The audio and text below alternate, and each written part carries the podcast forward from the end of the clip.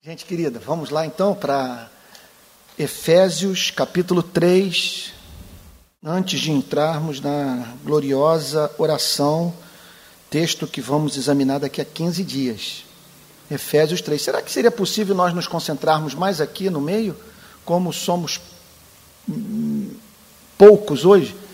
Uh, vou pedir que a gente ficasse, se for possível, ficarmos mais pertinho aqui no meio, né?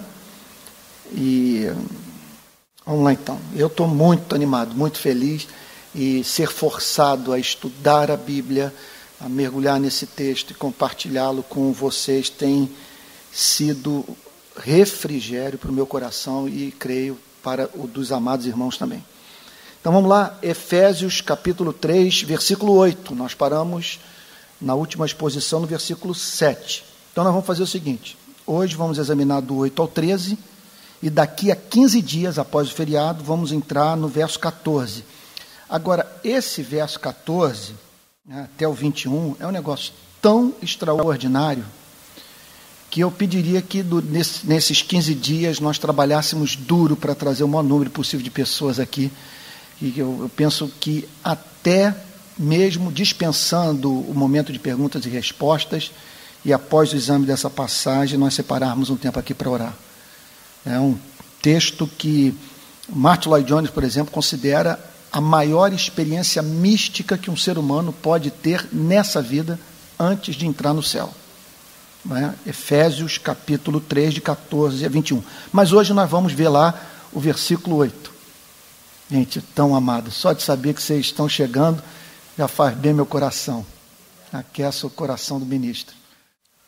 Verso 8. A mim, o menor de todos os santos, é, ele está falando sobre um fato ou é uma expressão de humildade, mas que não correspondia literalmente à realidade dos fatos? Seja qual for a resposta que possamos dar para uma declaração como essa, não há mínima dúvida de que esse sentimento é o sentimento presente no coração de todo aquele que passou por uma verdadeira obra de novo nascimento. Você é levado a dizer: A mim, o menor de todos os santos. Porque só você conhece a sua história, o que se passa no seu coração. E se você é santo, os elogios deixam profundamente constrangidos.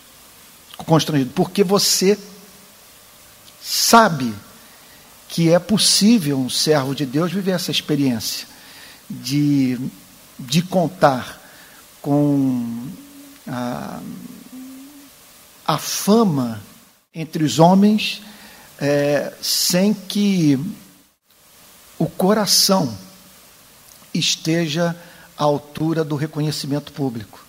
Então, aqui está o apóstolo Paulo expressando seu sentimento. A mim, o menor de todos os santos, me foi dada esta graça de pregar aos gentios o evangelho das insondáveis riquezas de Cristo.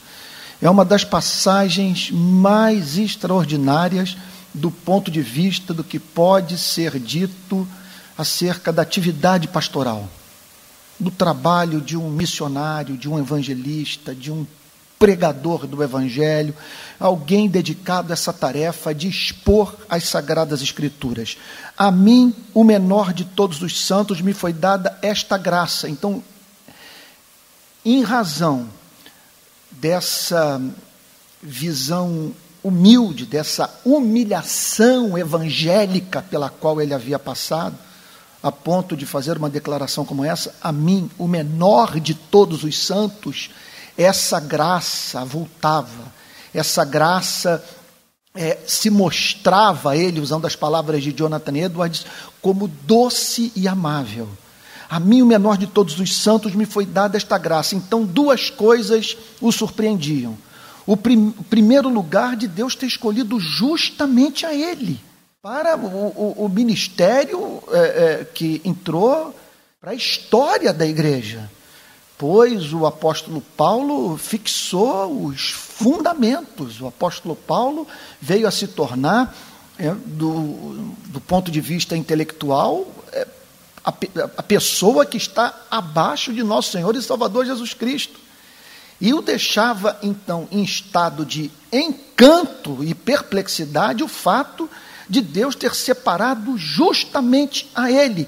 E não apenas isso, quando ele menciona a, nessa passagem a graça divina, ele está falando não apenas da escolha graciosa, de Deus ter separado justamente a ele, apesar da, do seu sentimento de, de, de, de indignidade, para o exercício dessa tarefa, mas também a capacitação sobrenatural, o dom, a eficácia do Espírito Santo. A mim, o menor de todos os santos, me foi dada esta graça. Então ele não conseguia ver a sua vida de outra forma.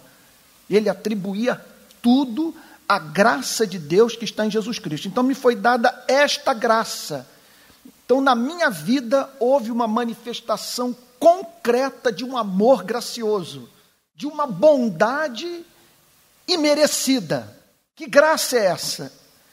Pregar aos gentios o evangelho das insondáveis riquezas de Cristo. Ele via, portanto, como uma grande expressão do amor divino pela sua vida, o privilégio de ter sido comissionado para essa tarefa, de sentir esse chamamento como fogo nos ossos, como alguma coisa que o consumia, que o impulsionava, que envolvia a totalidade do seu ser.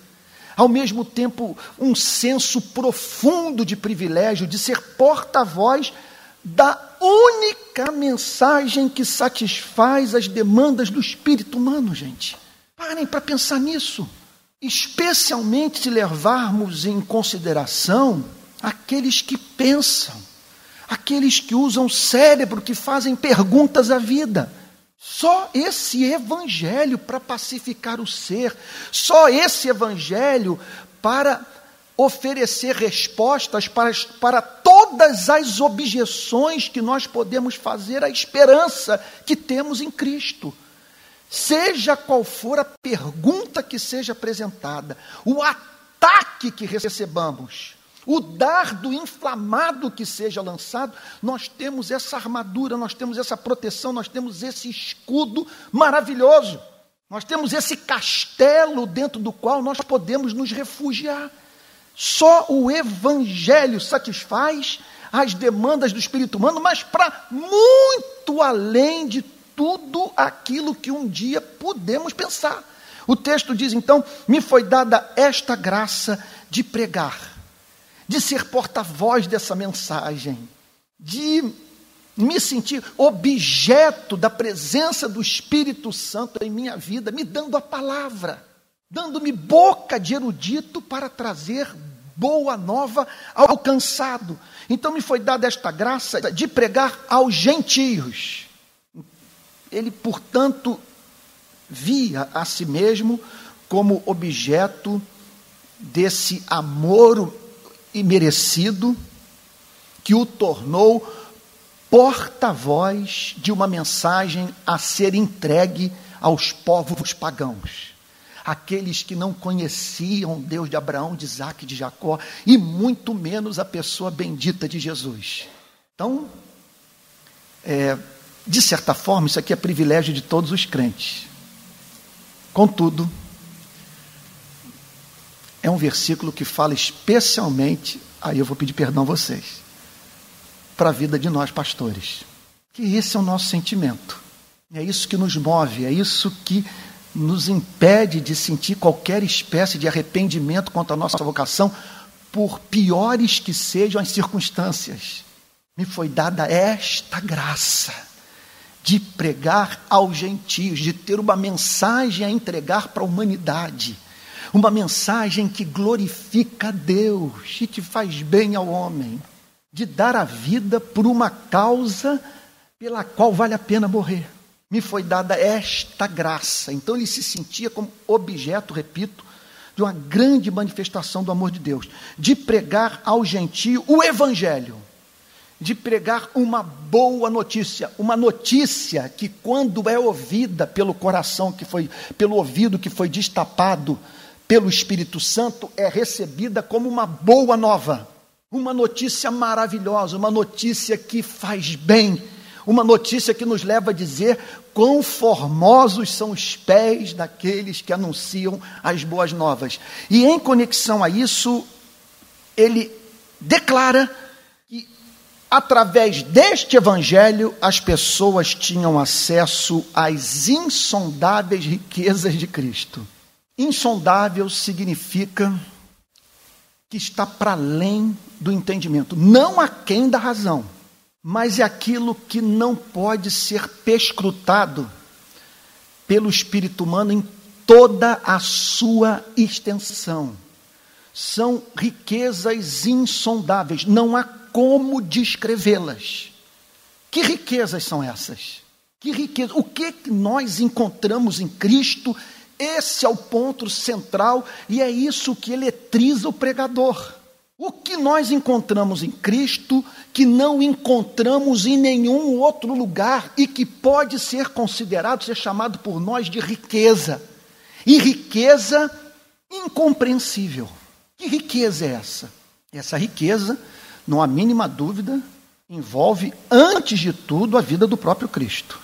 Você conhecê-lo, conhecer a alegria dos homens, o pão da vida o Salvador, hoje, com 53 anos de idade, eu não saberia o que fazer da minha vida sem Jesus.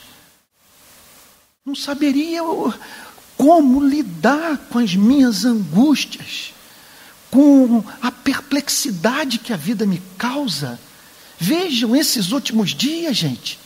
Morre uma empresária aqui no Caramujo, a 20 minutos de nós, da forma mais banal, carro metralhado, do nada. Quatro policiais mortos semana passada, sendo que um deles foi arrastado por um cavalo. Nesse ano, quatro crianças mortas em tiroteio. O país desgovernado, uma crise política que contamina a economia, uma crise econômica que contamina a vida política nacional.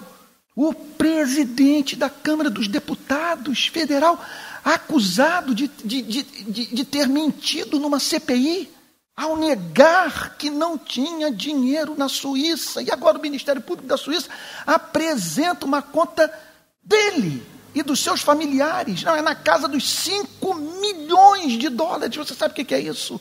E aí você vê, meu Deus, os que são contrários à situação ao governo da presidente da República não querem que toquem nesse corrupto, porque ele bate no governo federal.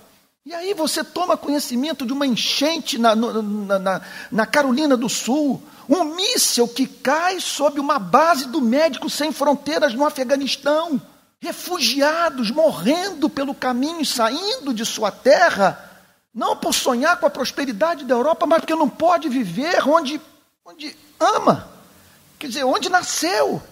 Então você olha para tudo isso, você olha para o estado da igreja, a igreja que poderia servir de aconchego, de, de esperança para o homem, quando você para para pensar no que é pregado, e o quanto essa igreja está distante de servir de, de, de, de aprisco para essas ovelhas exaustas e aflitas, sem pastor, tudo isso deprime, mas quando você está em Jesus Cristo, Ele o permite ver a vida à luz da eternidade, do plano perfeito de Deus. É nele nós aprendemos a chamar Deus de Pai e encontrar nessa relação esperança, perdão, acesso à comunhão deliciosa com a luz.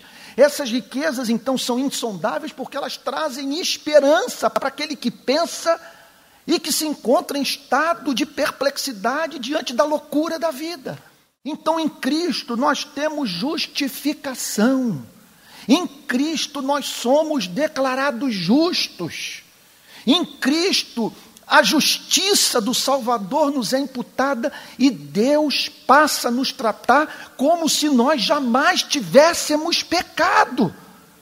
Em Cristo nós temos justificação, em Cristo nós temos regeneração, em Cristo nós temos um coração novo, um coração que agora nos habilita a sentir a doçura do mel pela primeira vez na nossa vida. Deus não é mais apenas objeto de uma mera reflexão, é o amor da nossa alma, como diz Santo Agostinho, a nossa divina delícia, e isso nós só temos em Cristo. Então, são as insondáveis riquezas que estão em Cristo, que tem a pessoa de Cristo como fundamento, porque é nele que nós temos acesso ao Pai. É nele que nós temos comunhão com Deus, perdão de pecados, esperança de vida eterna, a certeza de que um dia nós vamos chegar num ponto da história que olharemos para trás e tudo fará sentido. Essa esperança nós temos no Senhor Jesus. Então, nele, nele, nós temos justificação, nele nós temos santificação, porque estamos ligados a ele como os ramos à videira, porque somos membros do seu corpo, porque somos a sua noiva, a sua vida é comunicada a nós, de maneira que nós podemos viver com esperança de, de, de nos surpreendermos a nós mesmos, de, de, de Quer dizer, de sairmos vitoriosos onde os nossos antepassados falharam. Porque eu estou ligado a Jesus Cristo. Então o apóstolo Paulo, ele sentia objeto do, da mais profunda manifestação do amor gracioso de Deus, por ele ser porta-voz dessa mensagem. O que ele está dizendo aqui é o seguinte: que havia um amor especial por esse trabalho que eu estou fazendo agora nessa noite, de estar na companhia dos cristãos, estudando a verdade e procurando conhecer essas riquezas insondáveis, uma vez que à medida que você as conhece, o coração é aquecido, as afeições são expandidas, e você então passa a ter o que dizer para o seu coração nas horas em que ele se encontra batido. Isso que eu acho maravilhoso na vida do crente. É você ter o que pregar para si mesmo. Aquele salmo, porque estás abatido a minha alma, porque te perturbas dentro de mim. Espere em Deus, pois ainda louvarei. Essa é a desgraça do não cristão. O não cristão não tem o que dizer para si mesmo. Por isso que ele não consegue ficar sozinho dentro de casa. Por isso que ele, ele, ele precisa de, de teatro, de, de, cinema e de shows. Não que haja algo de, de, de errado com essas coisas, mas ele, ele não seria apanhado tanto tempo fora de casa se conseguisse sentar no sofá da sua sala e ouvir a sua alma. Conforme eu disse para vocês numa outra ocasião, citando Blaise Pascal. Ele dizendo que quando o homem caça, ele não quer a presa, ele só quer caçar. Ele só quer algo que o entretenha e, o que, e que o mantenha distante de si mesmo. Então é o evangelho das insondáveis riquezas de Cristo, porque com Cristo você tem uma missão, você tem uma mensagem a entregar para a humanidade, você tem, tem propósito, tem significado, tem razão para viver insondáveis riquezas de Cristo. Então, a que exercício espiritual os cristãos do primeiro século se dedicavam? Os cristãos do primeiro século se dedicavam juntamente na presença dos apóstolos, evangelistas, pastores, ao trabalho de investigarem as insondáveis riquezas de Cristo. Eu faço uma pergunta a você: é essa a nossa conversação? Quando nós subimos a serra, vamos para um, sei lá, para, um, uma casa no meio do mato, ou vamos para, um, um, uma casa de veraneio, de praia, ou, ou quando saímos para jantar com os amigos, esse é o conteúdo da nossa conversa. Esse é o nosso principal interesse quando nos dirigimos para a igreja. É isso que nós esperamos encontrar no púlpito as insondáveis riquezas de Deus em Cristo Jesus. Então, nesse ponto, é importante que a igreja também corrija as suas expectativas com relação ao púlpito, porque a nossa tarefa é expor de um lugar como esse o evangelho das insondáveis riquezas de, de Deus em Cristo Jesus. Eu não fui chamado para daqui do púlpito apresentar respostas para os problemas econômicos do Brasil ou para, sei lá, apresentar o meu ponto de vista sobre uh, política internacional. Eu não sei nada disso, não tenho obrigação de saber mais do que as demais pessoas. E seria até uma impertinência da minha parte ficar tecendo comentários e que muitas vezes são inúteis, que não mudam nada. O meu trabalho é o trabalho de um especialista.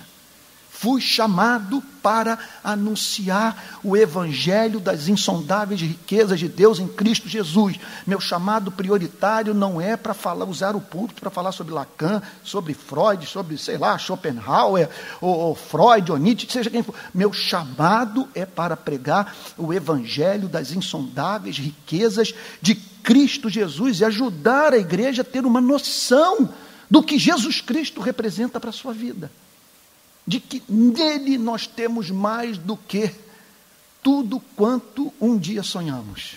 Verso 9: E manifestar qual seja a dispensação do mistério, e tornar claro, e tornar evidente, e trazer luz sobre a administração divina do mistério.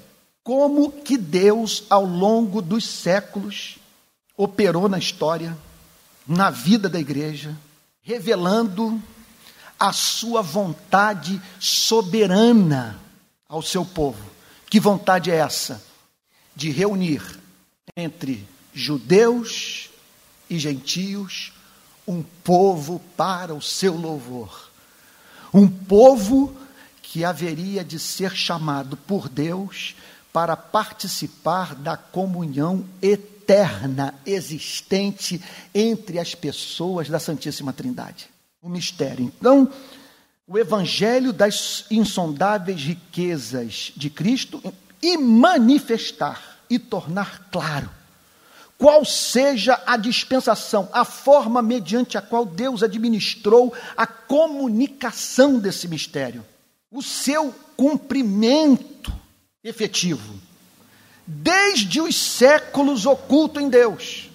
Então era uma coisa que Sócrates, Platão e Aristóteles não podiam investigar. Era uma informação que o contato, que, que o raciocínio lógico, que a investigação, que a meditação sobre o curso dos astros não permitia o homem ter acesso tratava-se de um mistério oculto em Deus. Então, o que essa passagem está nos ensinando, e aqui a teologia e a filosofia é, tem que ajustar o, o discurso, porque não deixa de ser racional o que está sendo dito. Porque se racionalmente falando eu estou convencido da autoridade de quem, de quem fala, é racional eu crer no que esta mesma pessoa está falando, ainda que para sua afirmação eu não tenha uma evidência empírica. Eu não posso aprová-la num tubo de ensaio. Agora, não há mínima dúvida que a teologia do Novo Testamento reconhece que a igreja lida com uma espécie de informação que é revelada. É o mistério oculto, diz o texto, oculto desde os séculos na pessoa do nosso Deus. É alguma coisa que Deus decidiu revelar ao seu tempo com sabedoria, operando na história passo a passo, ao longo dos séculos, de maneira que quando seu filho se manifestasse, esse segredo glorioso pudesse se tornar do conhecimento dos homens e dos anjos e manifestar qual seja a dispensação do mistério. Então, entendam o que o texto está dizendo. Quando os cristãos primitivos se reuniam para adorar a Deus, esse era o tema dos seus cultos. Investigar o mistério, meditar sobre as insondáveis riquezas de Deus em Cristo Jesus e delas se apropriar. A linguagem era evangélica. E os interesses eram interesses que tinham relação com esse mundo que poderíamos chamar de um mundo do espírito.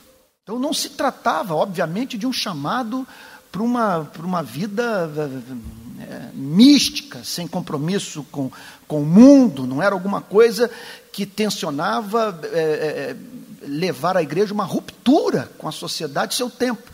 Mas não há mínima dúvida que eles entendiam que estavam de posse de uma informação que deveria ser explorada, investigada pelos cristãos.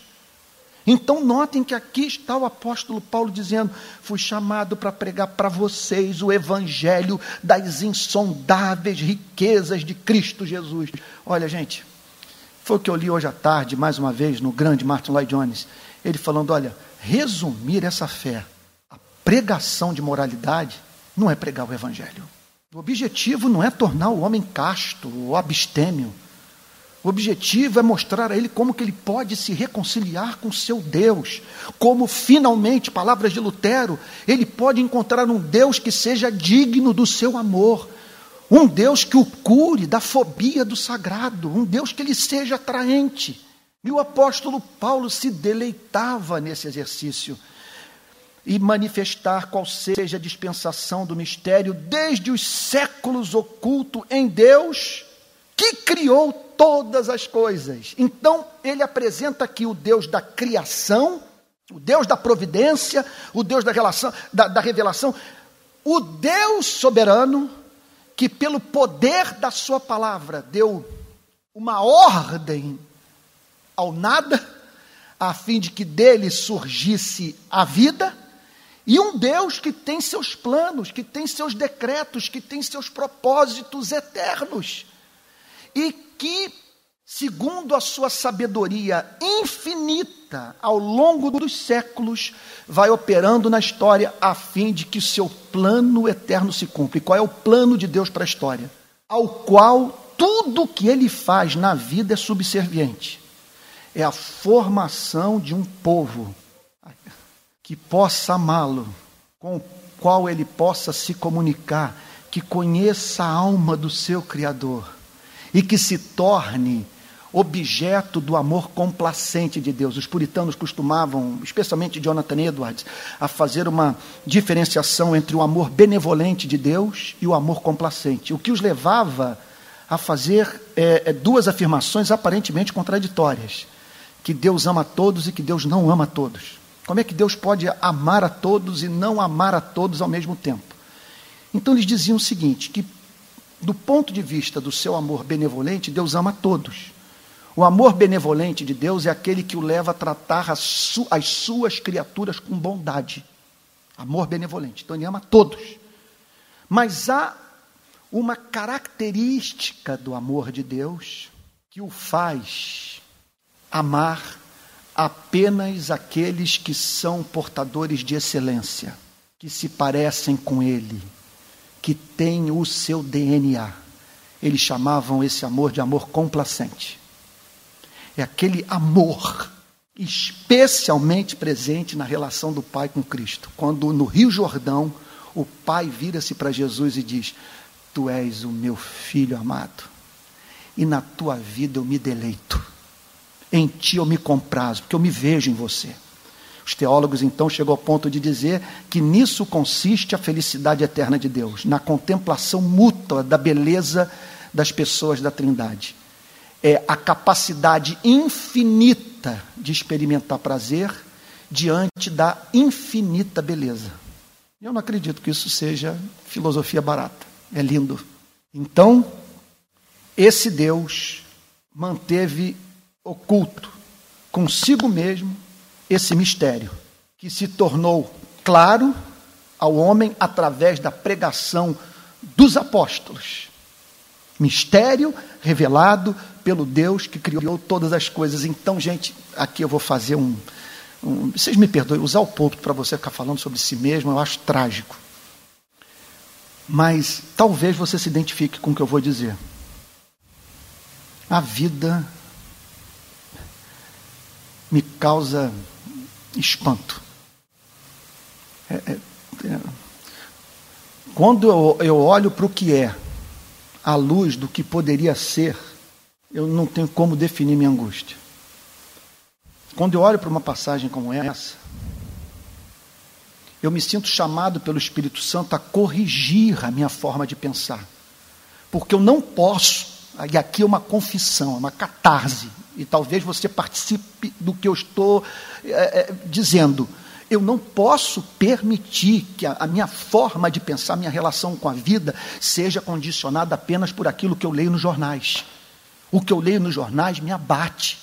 Eu preciso ler os jornais à luz desta passagem que revela um Deus soberano que tem os seus planos e que atua na história e que o cumprimento da sua vontade eterna é certo. Por isso que a Bíblia diz: no céu está o, nosso Deus e tudo faz como lhe apraz, e a porta que ele fecha ninguém abre, e a porta que ele abre ninguém fecha.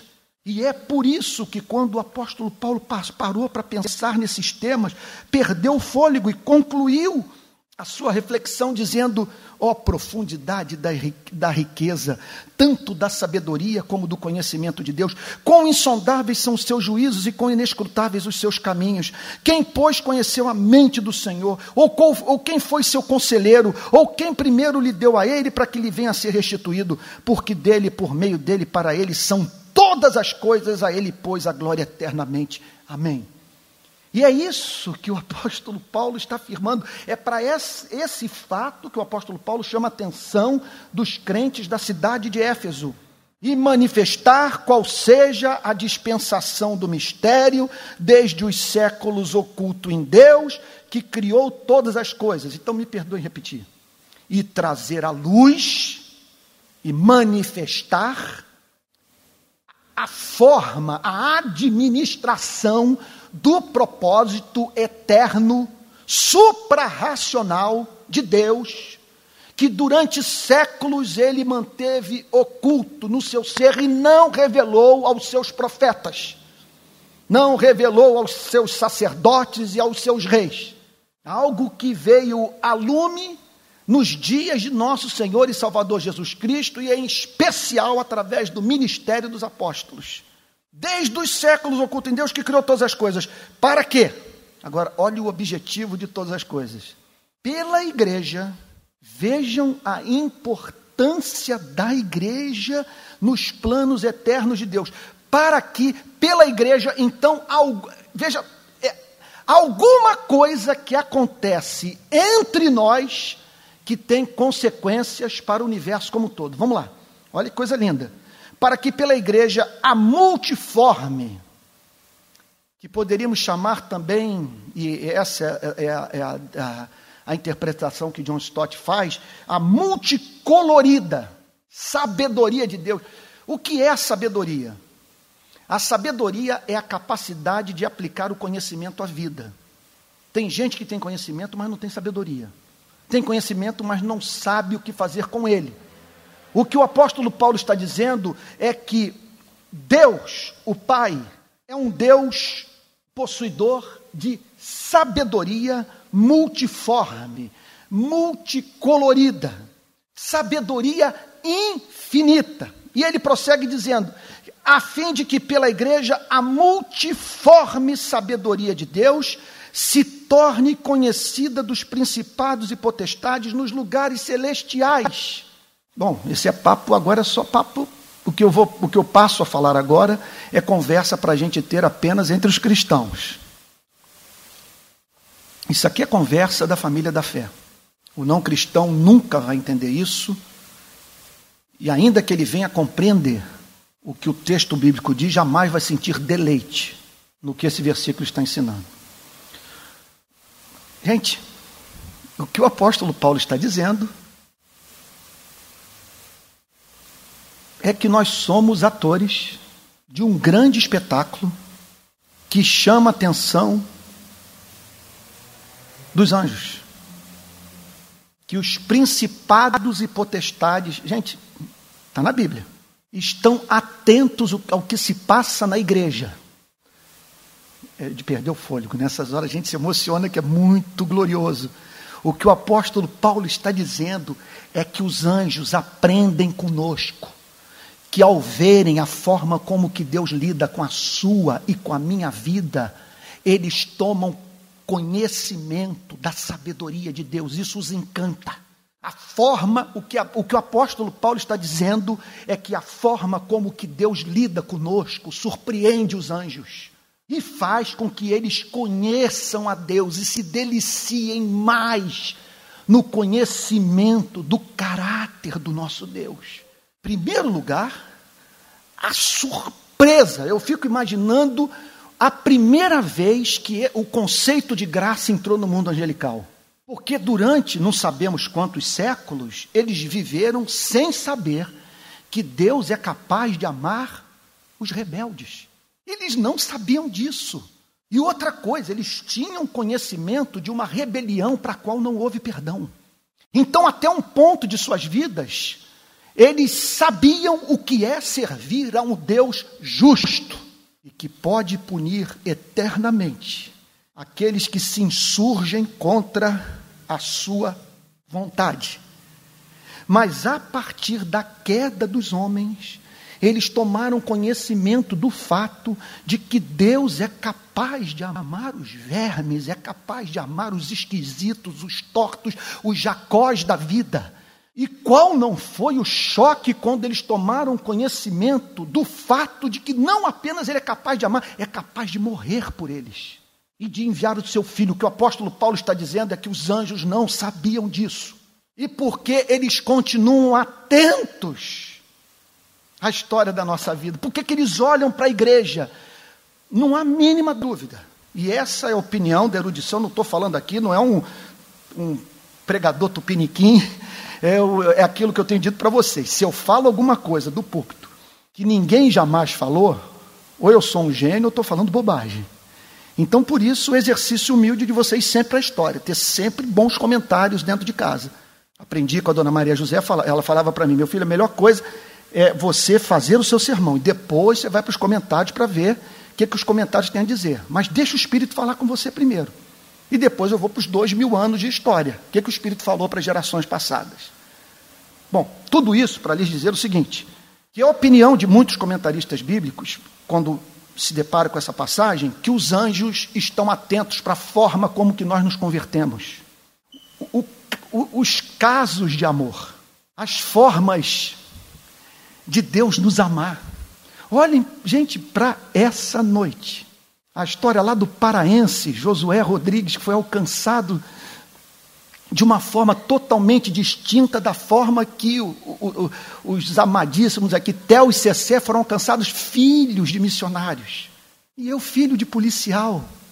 Os anjos, os anjos olham para esses caminhos, a forma como que a providência nos socorreu, como essa graça nos alcançou, como o perdão foi ministrado, como ele nos socorreu nas lutas como ele revelou o seu amor por nós, as orações ouvidas, os sonhos realizados, as batalhas que nos sobrevieram e que acabaram se transformando em verdadeiros tiros pela culatra, o inimigo se levantando para nos destruir e Deus usando do sofrimento para nos santificar. E o mais surpreendente, uma das coisas que mais me surpreende na, na vida é o que se estraga nas mãos de Deus e que Deus reconstrói e que se transforma em algo melhor do que o que seria se não tivesse se estragado. Vai entender um negócio como esse? É um grande mistério. E o que o apóstolo Paulo está dizendo para os Efésios é o seguinte: para que pela igreja, pelo que é pregado, outra coisa, os anjos estão de olho na pregação, não há mínima dúvida, porque no, quando o pregador prega, o Espírito Santo assessora e pode sair da sua boca aquilo que os anjos anelam perscrutar, porque eles não são oniscientes, eles não têm todo conhecimento, mas são excelentes, são santos, e eles têm prazer em meditar sobre esse amor, sobre essa multiforme sabedoria. É impossível pregar sem se emocionar, para que pela igreja a multiforme sabedoria de Deus, então chama a atenção dos anjos a forma de Deus aplicar o seu conhecimento à vida. Na igreja, se torne conhecida agora, nesse exato momento, dos principados e potestades, desses seres que têm autoridade, que têm poder e que habitam nos lugares celestiais. Então, então qual a afirmação, qual é a conclusão que nós chegamos? O que acontece aqui é do conhecimento desse mundo. Viver o cristianismo é viver na presença de Deus e na presença dos anjos. E seres invisíveis, pessoais, santos e inteligentíssimos, segundo o Novo Testamento, acompanhando passo a passo o desenrolar da nossa vida. Porque momento a momento, mediante a forma de Deus nos amar, eles são tomados de êxtase, de encanto, de louvor, por verem um Deus tão dedicado a seres tão pequeninos. Você imagina, gente, o que significa para esses seres com cem vezes mais cérebro do que Einstein, tem um pleno conhecimento desse poder que atua em todas as galáxias. Esses seres observando o cuidado que Deus tem por você e por mim. E aprendendo teologia, olhando para a vida da igreja. Bom, o apóstolo Paulo achava isso extraordinário. Verso 11. Segundo o eterno propósito. Portanto, Calvino está certo. Eterno propósito. Nada pega Deus de surpresa. O seu plano é todo abrangente. É um eterno propósito. É algo que começou antes da fundação do mundo. Segundo o seu eterno propósito, a sua vontade eterna, que sempre se cumpre e é isso que eu tenho que colocar na minha cabeça juntamente com você, que há um eterno propósito que um ser boníssimo, justíssimo, sapientíssimo tem um eterno propósito e esse eterno propósito vai se cumprir. E está se cumprindo ainda que eu não entenda. Ainda que essa história seja perturbadora e tenha que atravessar campos de concentração, assentamentos de refugiados, guerras entre os homens. Mas o que o apóstolo Paulo está dizendo é que o possuidor de sabedoria multiforme determinou fazer certas coisas, que ele tem um plano. E esse plano é infalível. Segundo o eterno propósito que estabeleceu em Cristo Jesus, nosso Senhor.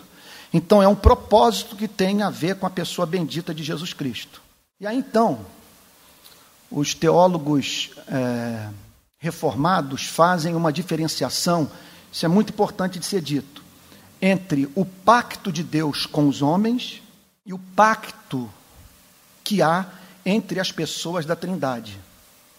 O pacto de Deus conosco é posterior ao pacto que o pai fez com o filho. São muitas as passagens bíblicas que falam sobre esse pacto, o pacto da redenção. O dia em que o pai entregou um povo para o filho e o filho assumiu o compromisso de salvar esse povo. E o espírito, em sujeição à vontade do pai e do filho, assumindo a tarefa de aplicar na vida dos eleitos os benefícios do sacrifício de Jesus Cristo. Então, é um eterno propósito que tem a ver com a vida de Jesus Cristo. Então, esse eterno propósito, talvez, ele seja melhor, mais bem revelado, através da pregação do próprio Cristo. Quando Cristo, por exemplo, faz essa oração em João capítulo 17, verso 6: Manifestei o teu nome aos homens que me deste do mundo. Eram teus. Tu nos confiaste e eles têm guardado a tua palavra. Agora eles reconhecem que todas as coisas que me tens dado provêm de ti. Porque eu lhes tenho transmitido as palavras que me deste e eles as receberam e verdadeiramente conheceram que saí de ti e creram que tu me enviaste. E aí a bomba atômica. Verso 9. É por eles que eu rogo. Não rogo pelo mundo, mas por aqueles que me deste, porque são teus. Uma passagem talvez mais forte do que essa. No próprio Evangelho de João, no capítulo 6, meu Deus, isso aqui é alimento só para o crente. Isso aqui é só para os experimentados. Verso 35, João 6. Declarou-lhes, pois, Jesus: eu sou o pão da vida. O que vem a mim jamais terá fome. O que crê em mim jamais terá sede. Agora, quem vai a Cristo? Quem na sua sede procura o Salvador? Olha a resposta. Porém, eu já vos disse que, embora me tenhas visto, não credes. Todo aquele que o Pai me dá, esse virá a mim. E o que vem a mim, de modo nenhum o lançarei fora. Porque eu desci do céu não para fazer a minha própria vontade, e sim a vontade daquele que me enviou. E agora, mais uma vez, meu Deus, aqui as trombetas tocam. E a vontade de quem me enviou é esta: que nenhum eu perca de todos os que me deu. Isso é anterior a Adão e Eva. Pelo contrário, eu ressuscitarei no último dia. Está falando sobre qual doutrina? Doutrina da predestinação. Por isso que Agostinho, essa frase de Agostinho, aquela estel que você ouve o pregador é, proferir, você fala, por que, que não saiu de mim? Tem uma música do Milton Nascimento que ele diz isso, né? Certas canções que ouço devem estar dentro de mim e perguntar carece como não fui eu que fiz. E tem uma frase de Agostinho que essa, eu falei, meu Deus, se tinha que ter saído da minha boca antes. Tem várias, né? Como tu nos criaste para ti, o nosso coração só encontra descanso quando descansa em ti. Ou então a oração, dá-me a ti mesmo, pois sem ti, ainda que me desses tudo quanto fizeste, os meus desejos não ficariam satisfeitos. Mas tem uma, gente, que é de arrepiar que tem íntima relação com uma oração que ele fez. Dá-me a castidade, mas não agora. Ou então, dá-me o que me pedes, então peça o que quiseres. Ah, qual é a frase? Deus, está tá preparado aí na cadeira? Está seguro? Deus não está em busca do objeto do seu amor. Ele o cria. Nós só o amamos porque ele nos amou primeiro. E é isso que o apóstolo Paulo está dizendo aqui. Segundo o eterno propósito que estabeleceu em Cristo Jesus, nosso Senhor. Aí nós entendemos, viu, Cessé? Por que, que você está aqui sendo filho de pastor ou filho de policial? Quantos filhos de pastores que não se perderam? Quantos filhos de policial que receberam a educação que eu recebi? Não vou mencioná-la que não vai edificar os irmãos, também se perderam. Mas no nosso caso, esse mistério. O sol que amolece a cera endurece o barro. No nosso caso, essas experiências, as mais diferentes experiências de vida, a providência divina usou para nos salvar. E por quê? Por causa de um eterno propósito. Porque nós fomos dados pelo Pai ao Filho. E o Filho assumiu a incumbência de nos salvar. Por isso, versos 12 e 13 é que eu termino. Pelo qual, por quem? Pelo qual quem? Por Jesus Cristo, temos ousadia. Essa, ele agora começa a falar de oração. Porque o que ele está dizendo é o seguinte: que o objetivo desse plano é uma vida de oração. E essa vida de oração tem que ter como fundamento, quer dizer, por ter como fundamento a graça, tem que ser ousada. Aí eu procurei entender o significado consultando a história da interpretação desse, o que significa temos as, temos ousadia. Ele está falando de uma compreensão do amor de Deus que está em Cristo, que, que nos leva a entrar em oração sem o temor de não sermos ouvidos. É a completa falta de, de, de receio. É a dúvida que é banida do coração. É uma ousadia. Isso é algo maravilhoso. Então, por causa dessa obra, nós temos ousadia e acesso com confiança, com absoluta certeza de que nós seremos acolhidos mediante a fé nele. Mediante a fé nele. Não é porque ele é bom, mas porque nós estamos em comunhão com Ele através da obra sacrificial de Cristo, mediante a fé. Quer dizer, mediante a fé, o que é essa fé? É uma confiança. Confiança no amor de Deus que está em Cristo. Essa confiança do amor de Deus que está em Cristo nos leva a orar com ousadia e com certeza de que a nossa oração é música para o ouvido de Deus. É isso que o texto está dizendo. O que o apóstolo Paulo afirma Portanto, é que todo esse plano eterno, ele, que ele descreve, esse mistério oculto, esse, o que ele chama aqui de eterno propósito que estabeleceu em Cristo Jesus, tem como objetivo nos levar para uma vida de oração, para o principal exercício da alma regenerada, que é a comunhão com Deus. Sendo assim, lembra o grande Martin Lloyd Jones que nós nunca devemos começar a oração sem meditação, sem usar o cérebro, sem parar para pensar no que nós estamos fazendo, jamais começando com os nossos problemas, sempre começando com reflexão, com teologia, e em seguida com ações de graças. E isso por quê? Porque nós podemos orar como os pagãos. Deus nos chama para orar como os cristãos, e uma característica da oração cristã é a confiança, é a ousadia. Por que é ousadia? Por que ousadia? Porque, gente, ilude-se quem pensa que orar é, é algo simples. Não é, é, veja, não é simples a comunhão de um ser rebelde que pecou com um ser santo. Se nós formos para o Antigo Testamento, nós vamos encontrar aquela história lá do templo, a história do tabernáculo. Aí eu pergunto a vocês, por que aquelas divisões todas? Por que aqueles sinos amarrados nas vestes do sumo sacerdote? Porque ele tinha que passar pelo átrio, pelo santo lugar, entrar no santo dos santos, e se ele entrasse no santo dos santos indignamente, morria. Daí a alegria do povo quando ouvia o barulho dos sinos nas vestes do sumo sacerdote. Escapou ileso da presença de Deus. E aí, ao falar no, na, na, nos termos da nova aliança, por isso que a palavra é essa, é ousadia, porque é muita ousadia hoje você entrar no Santo dos Santos. Sem, é muita, você entrar na presença de um ser santíssimo, sendo você pecador, e com a certeza de que será acolhido por ele, tal como um pai acolhe um filho. É lindo. E o texto conclui dizendo: portanto, Portanto, esse portanto é, é, é fundamental.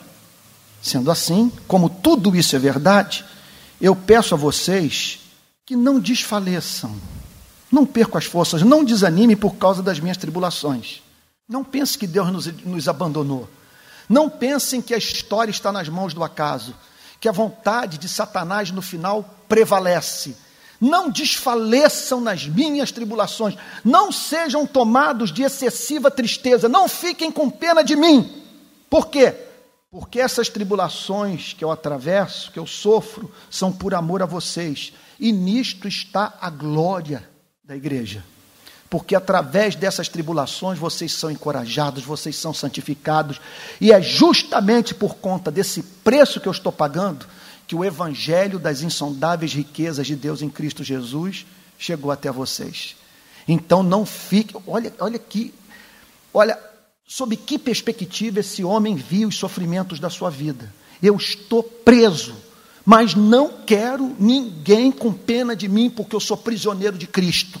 E a meta da minha vida não é ganhar o mundo, é servir o Evangelho. E a minha prisão está sendo usada por Deus para glorificar o seu nome. Então não quero que vocês desfaleçam, porque ele conclui: nisto está a vossa glória.